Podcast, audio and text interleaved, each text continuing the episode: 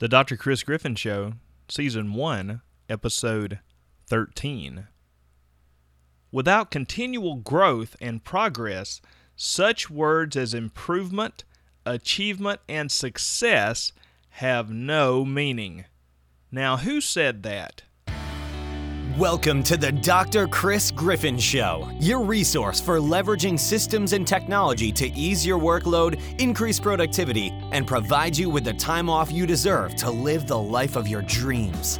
It's time to practice productivity and the passionate pursuit of a better life with your host, Dr. Chris Griffin. The doctor is in.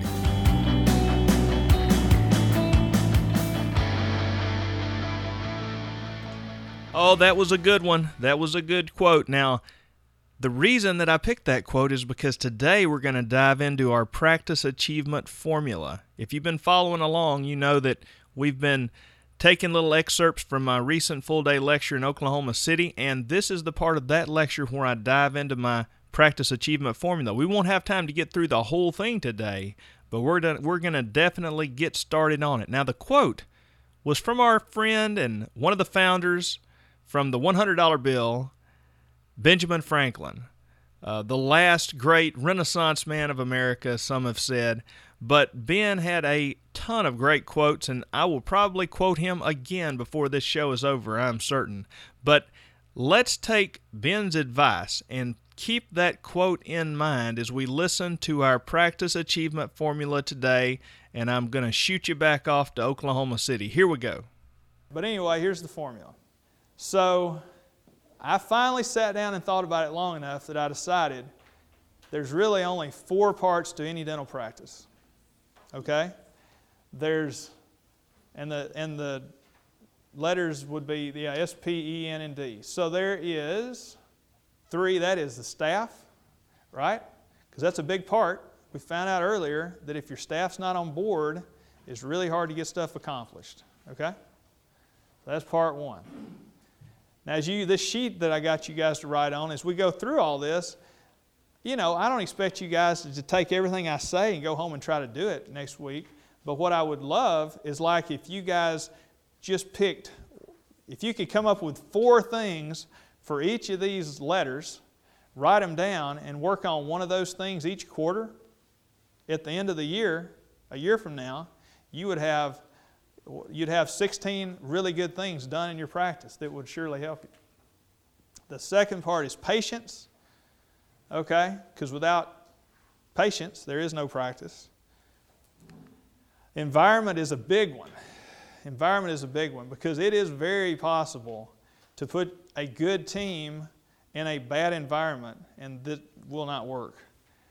But you can put a subpar team in a great environment and that subpar team will actually rise up and become a better team. Maybe they're just subpar because you didn't do enough good stuff teaching them, right? Uh, and the doctor. The doctor is the last part. And I put that on there because just like if you want to do like Dr. Ted and you want to run wide open and have 20 people in the parking lot at a time, hey, go for it. If you want to do like Dr. Brian and you want to work two days a week and go fishing a lot, do that. But you need to figure out what you what makes you happy because at the end of the day if you as the doctor are not happy what's the point? What's the point of any of this right? And the three questions i want you to think about as we go through all this are how would you how do you want your practice to look? How do you want to live your life in general? And then once you get everything cooking like along those lines how would you like to grow and that would be sort of grow in significance and contribution. And probably, because I can assure you, and I do appreciate, man, I appreciate uh, Oklahoma City Dental Society paying me this nice honorarium to come talk to you guys. I do appreciate that. But, I mean, I got to drive 10 hours both ways, and I took a day, you know, a day that I could have been working, and I'm here. So if you think about it, there must be some reason that I do stuff like this besides the honorarium money. And it's really just because I love to, I love to sort of spread this message and help people do better in their own practices. And I guess that's kind of what I've, once I got my practice going good and I got, you know, got my setup where I wanted it for my, uh, my life, then I'm thinking, well, now it's time for me to go help other folks. And these are kind of the symbols. So as we go throughout, like I'll put these symbols up on a slide or something, just kind of let you know what category something falls in. But that's the staff, the patient. I guess that patient one is kind of like a symbol of there's a lot of patients out there, and uh, you know you're trying to find the right patients for your practice. And of course, you get the globe, environment, Al Gore, and then the doctor. So the new patient life cycle. So let's think about the patient. This is all about the patient part right now. We got to figure out. And I last night I have to warn you guys because I forgot something to draw on. So last night I actually drew some little sketches on my iPad and put them on here. And they're pretty ugly, but uh, they're coming here in a minute. But to fully understand where the new patients are coming from, or any patients are coming from, period, you got to kind of understand where they start at.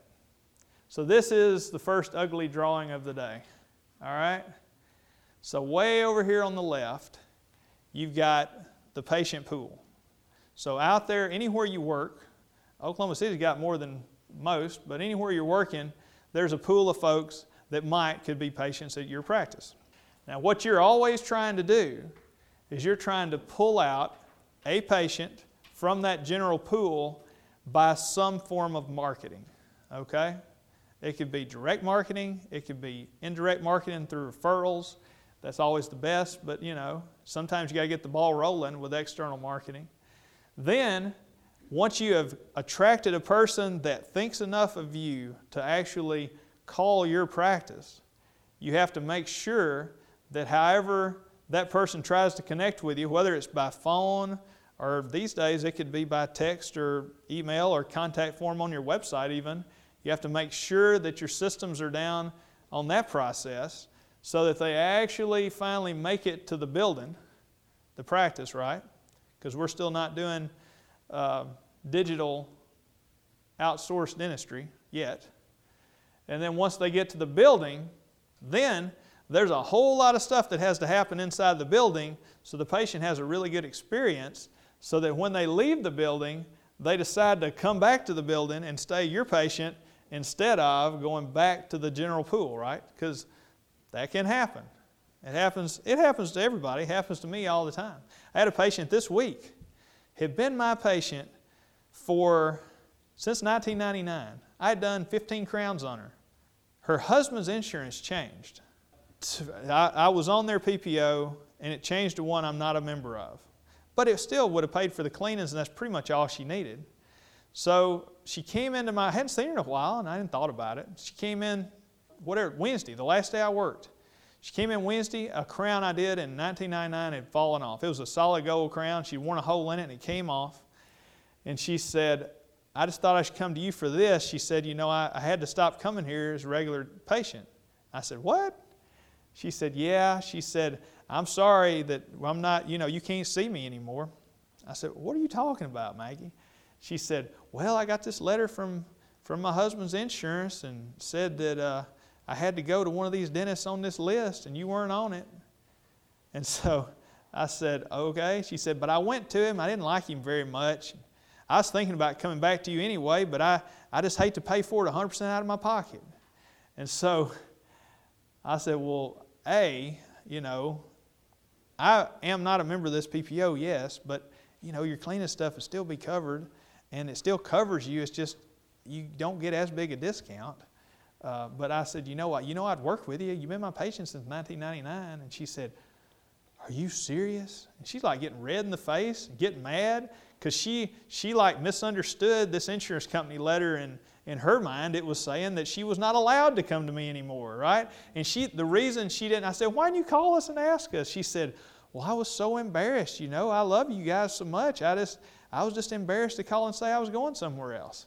So that is the kind of thing that's going through our patients' minds, guys. I mean, it sucks, it's not right, but it's that truthfully happens. Anyway, to make a long story short, she went ahead and she canceled her she, she dropped her insurance and she ended up uh, before she left she signed up for my in-office uh, dental membership plan which i'll talk about later this afternoon which is awesome by the way. Are you guys, are you guys doing that?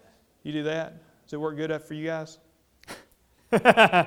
Well, hey, you know, uh, yeah, you can do you can do anything wrong. I'll show you. I'll share with you guys what I did. I actually doubled my memberships.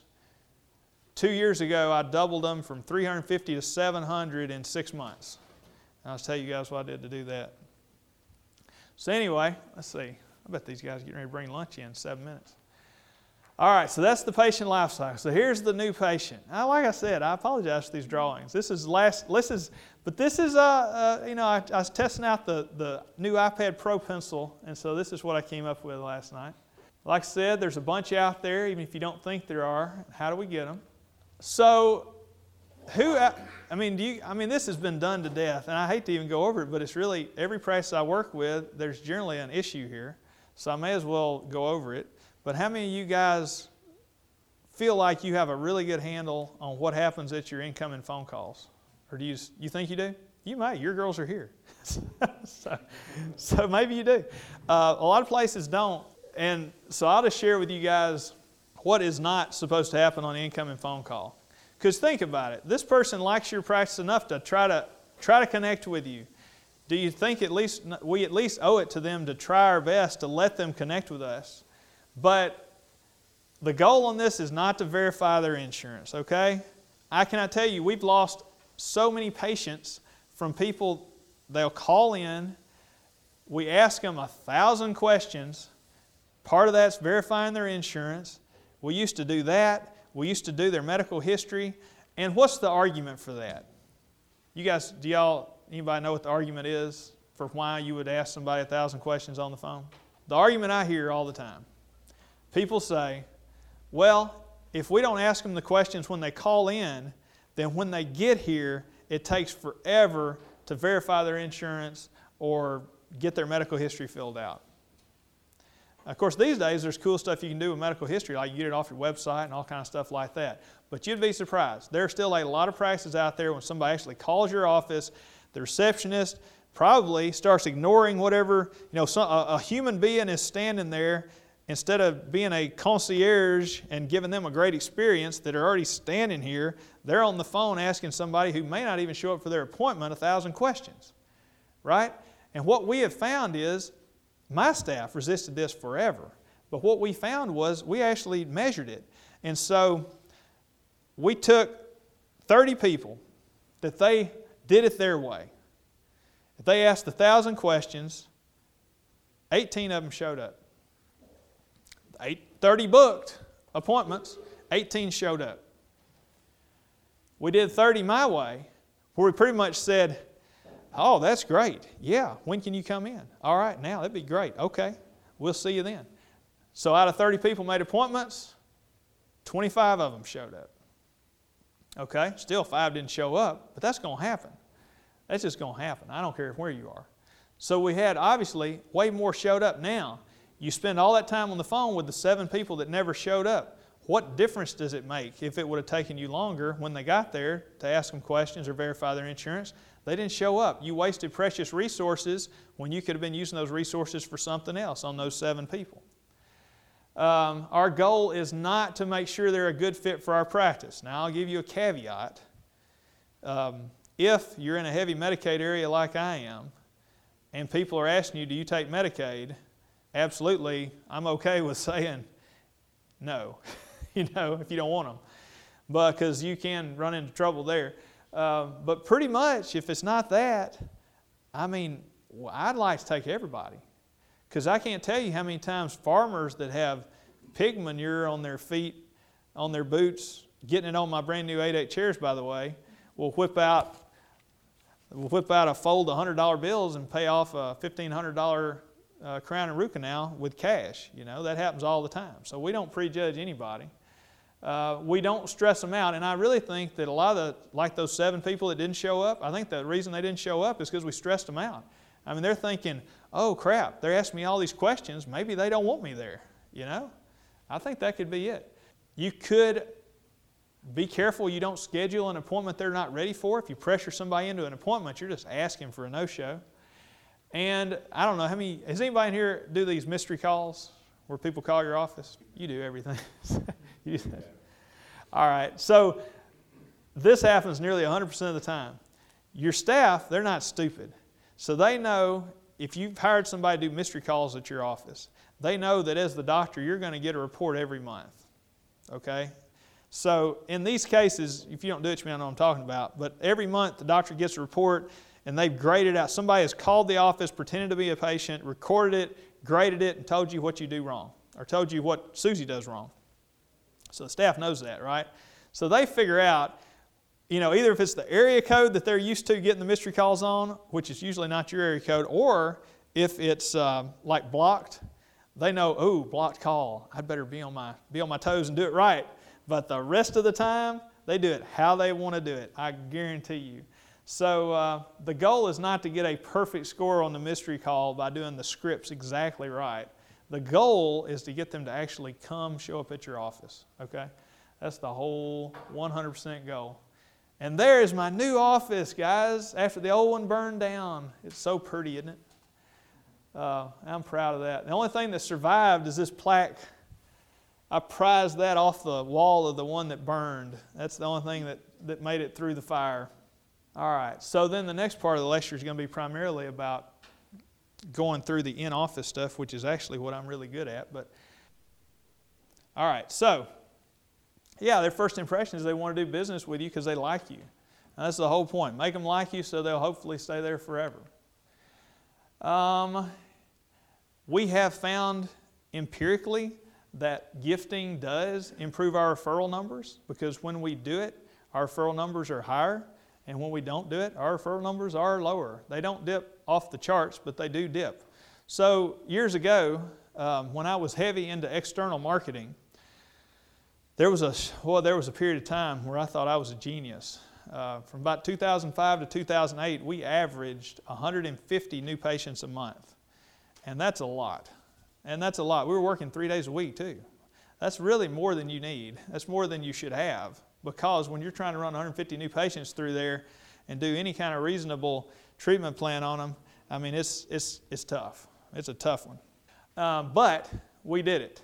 Now, over time, I'll just tell you, I mean, this is so silly, but I'll tell you what I did. I haven't been able to create lightning in a bottle twice. In 2005, I started advertising free exams and free x rays. And for whatever reason, it just hit, and it was so good. Um, but over time, that stopped working as well. And, you know, I never really loved the offer anyway. It just worked so well, I hated to quit doing it. Uh, but as it quit working, we jerked it off the market because I kind of got tired of doing it anyway. But what we were able to do is we were able, now my practice is almost uh, 75% of my new patients come from referrals each month. So we get about 40, 45 referrals every month. So my new patient numbers are way down. However, actually, my production numbers are up a little bit from then because the 150 new patients a month, a lot of them you know, just wanted the free exam, free x ray. Now, I was willing to do it because a good many of them converted into great patients. But it's a lot easier practicing when you get 60 new patients or 65, 70, and you're not running your head off. The referrals, they are just plain old better when they get in there. I remember the, the good old free exam, free x ray people, gee whiz, they were hard to convert. But these referral people, they pretty much, it's not a question of whether or not they're going to accept treatment. It's just a question of whether or not they can afford the treatment that you're recommending. And uh, I may not always do exactly what I want to on them, but if they come in as a referral, it's almost a slam dunk. They're going to stay and do something. I think it is good if you can come up with your own way to roll out the red carpet for your new patients, whoever they are. Um, create your own unique new patient experience. Now, that handout, and uh, I don't see nearly enough people writing on those. So when you leave here, man, it's going to hurt my feelings if y'all don't have at least something written down to take home with you. But flip that over, and you'll see this is a sort of a flow chart I printed off for you guys. This is, this is our office. That's the new patient experience in my office. So we kind of we kind of charted exactly how that should look from the second they walk in the door to the second they leave. So that's, that's it. I call it the new patient experience choreography. Um, let's see. Start up here with the prospect. We talked about the phone call. You know, goes without saying, You want to make sure that you're treating people right, especially in a small town, if you're in a small town, because you want the right reputation. People already trust you when they get there. You want your building to look right. You know, it doesn't have to be the nicest, newest building in town, but it needs to look professional and nice. Uh, when they show up, we're going to go ahead and give them their paperwork. We're going to do the gifting. Now, when I had my old office and it was kind of a beehive of mishmashed carpentry and you know, it was okay, but it wasn't super nice. I wasn't as big on the tours, but yeah, when I got my new building after the fire, yeah, we, we like to lead them back and show them everything. And I even put my sterilization room right in the middle with two doors. You know, as you walk by, you can see, see in, and it's good and bad. If your staff is lax on keeping your sterilization room really nice, it's bad because you know that would be bad. If you can keep it looking pristine, though, the people walk by like, wow, you must be really, you know, you're keeping stuff really sterile and clean. That's awesome. So we do a new patient tour now. Um, there needs to be some sort of a system for the way the staff retrieves the patients out of the waiting room. I think, you know, this is stuff that nobody does that makes a big difference. Like, if you have, let's say you have a main assistant who's awesome, right? You know, you probably have one person that you like better than everybody else. I'm joking. I'm, joking. I'm kidding. I'm joking. but let's just say, for example, in this mythical dental practice, there is one person who's great, and you're thinking, okay, she's probably going to do everything. But the truth is, you got probably three assistants, and one of them uh, talks like that character on Fat Albert, you know, that was like, rah, rah, rah, rah, you know, you can't understand them. Well, if you'll take the time on a, you know, we have training days every Thursday. So if you have take the time and just take 15 minutes and run through, uh, you know, have somebody sit in the waiting room and have the assistants go and open the door and say, hey, Mrs. Jones, we're ready for you, come on back, or whatever you decide the script is for your office, if you will just practice that, I can assure you the University of Oklahoma doesn't just go up on Saturdays and play football without practicing all week, right? Uh, I know it's if you had never done it, it sounds weird, but a little practice goes a long way. Uh, we'll talk about the route board in a minute. Uh, radios, anybody in here use radios in the office? This is amazing. This is great. I've never talked to a group like you guys that don't, some of this stuff, I've never seen it. Uh, anyway, the radios, um, one way we improve speed of communication between the, off, between the people in the office is we all wear the radios in the ear. Have you seen them? Kisco sells them. Um, generally speaking, the doctors buy them. The staff says, I can't wear this. And then if they, the doctor says, oh, okay, well, I'll get you the more expensive earbud that you can wear. And then they say, I won't wear this because they just don't want to. But you have to stand firm. If you, if you think it's important for communication to go faster in your office, just stick with it. I promise they'll get used to it. Um, I have one, one girl that's got kind of smallish ears, I didn't know there was such a thing, but she's, she's like, Dr. Griffin, I got such small ears, this won't work. So, anyway, we finally found an earpiece she could wear. Uh, if it's important, stick to your guns. Um, introduction to the doctor, it's good to practice this one. Have the way the assistant or whoever, the hygienist, the way that when you come in the room that you're introduced to the patient. I mean, yeah, you can just walk in and say, hey, I'm Dr. Smith. But also, the assistant who's already made conversation with them figured out that her niece and her daughter are in the same taekwondo class, you know, and they went, you know, to the same high school or whatever. They figured all this out already, so they're already kind of connecting, and that's a good thing, right? So then you walk in, the person doesn't know you yet, but they already like the person that they've been talking to. Well, it's extra good if that person will just do a little quick introduction. Hey, well, you know, here's Dr. Griffin. You know, I was telling you, Dr. Griffin, here he is, and you know, I, you know, blah blah blah blah. Whatever script it is that you come up with that you think's good, practice it. Practice it. Take a few minutes every week until you get it down, and then every month or two, take a few minutes to practice it again. Uh, patient exam. There's a lot of different ways to do this. I'm not sitting here telling you this is the only way to do it. I kind of go at things you know, I'm not the kind of guy that sits down and does a full mouth, and I do a full mouth exam, but I'm not the kind of guy that sits down and does a full mouth exam, prints out a gigantic treatment plan, and then presents it to the patient and says, hey, here's your treatment plan. Would you like to give me fifteen to twenty thousand dollars to do this? I mean, I'm just not that guy. So I usually start out doing some really casual, you know, I, it's a three-step deal for me. First step, chit chat, glance in there, ask them what their chief complaint is, uh, but I don't use the word chief complaint. But uh, you know, I do that, and then I'll, you know, then that that was just my get acquainted first part of the diagnosis, and then I'll leave the room and my assistant will take an X-ray, and then I'll come back in there and I'll do the full mouth exam with the X-ray, and I'll chart everything. But I don't sit there and say, uh, you know, I don't say we got a lot, we got to go. I have to go cipher on this gigantic thing because I don't have a clue how much is it going to cost. I mean, I'll usually say things like, well, you know, you were telling me that uh, that tooth on the upper left's hurting, and we're going to take care of that first. Let me go back and, and, and we'll get your. We're going to work on we're going to work on this first appointment for you, and we'll figure out how much the cost is going to be on that or whatever. I mean, very very simple stuff. And then we do finally present. We do finally get around to presenting the case, and generally speaking, I mean, we do we do really good. I don't know. I think our I chart case acceptance percentage. Does anybody in here chart that? Okay, so that is that is the beginnings of the practice achievement formula. Now, I hope everybody's staying with me on this. Just to recap, make sure you're paying attention. The formula is SPEND, S P E N D.